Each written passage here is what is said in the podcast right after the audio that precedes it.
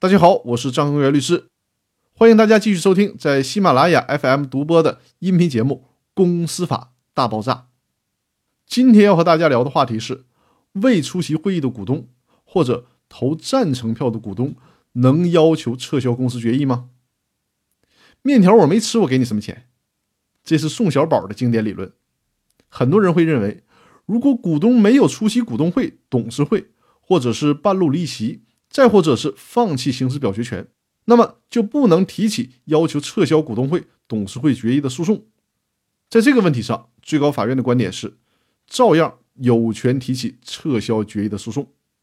理由是，没有出席会议，仅仅是放弃了表决权的行使，并不意味着当然的认可。决议的程序和内容，也不意味着同时放弃了诉权，而且在决议作出以后，对缺席股东也是发生法律效力的。缺席股东具有诉的利益，所以说呢，不应该以是否出席会议来限制股东的原告资格。那还有另一种情况，这个股东在股东会或者是董事会决议上投了赞成票，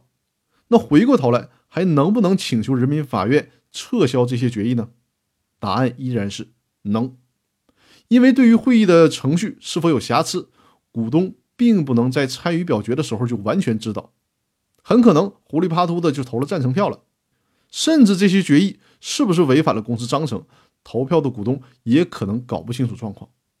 最高法院应该是认为，现在一个人同时拥有很多公司也不是什么稀罕事儿了，就好像有的人自己的房子多的都记不住地址了，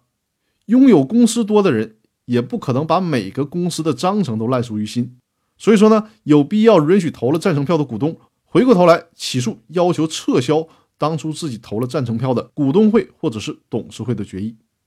今天分享的这两点内容和我们惯常的思维不太一样了，所以说大家务必要记住。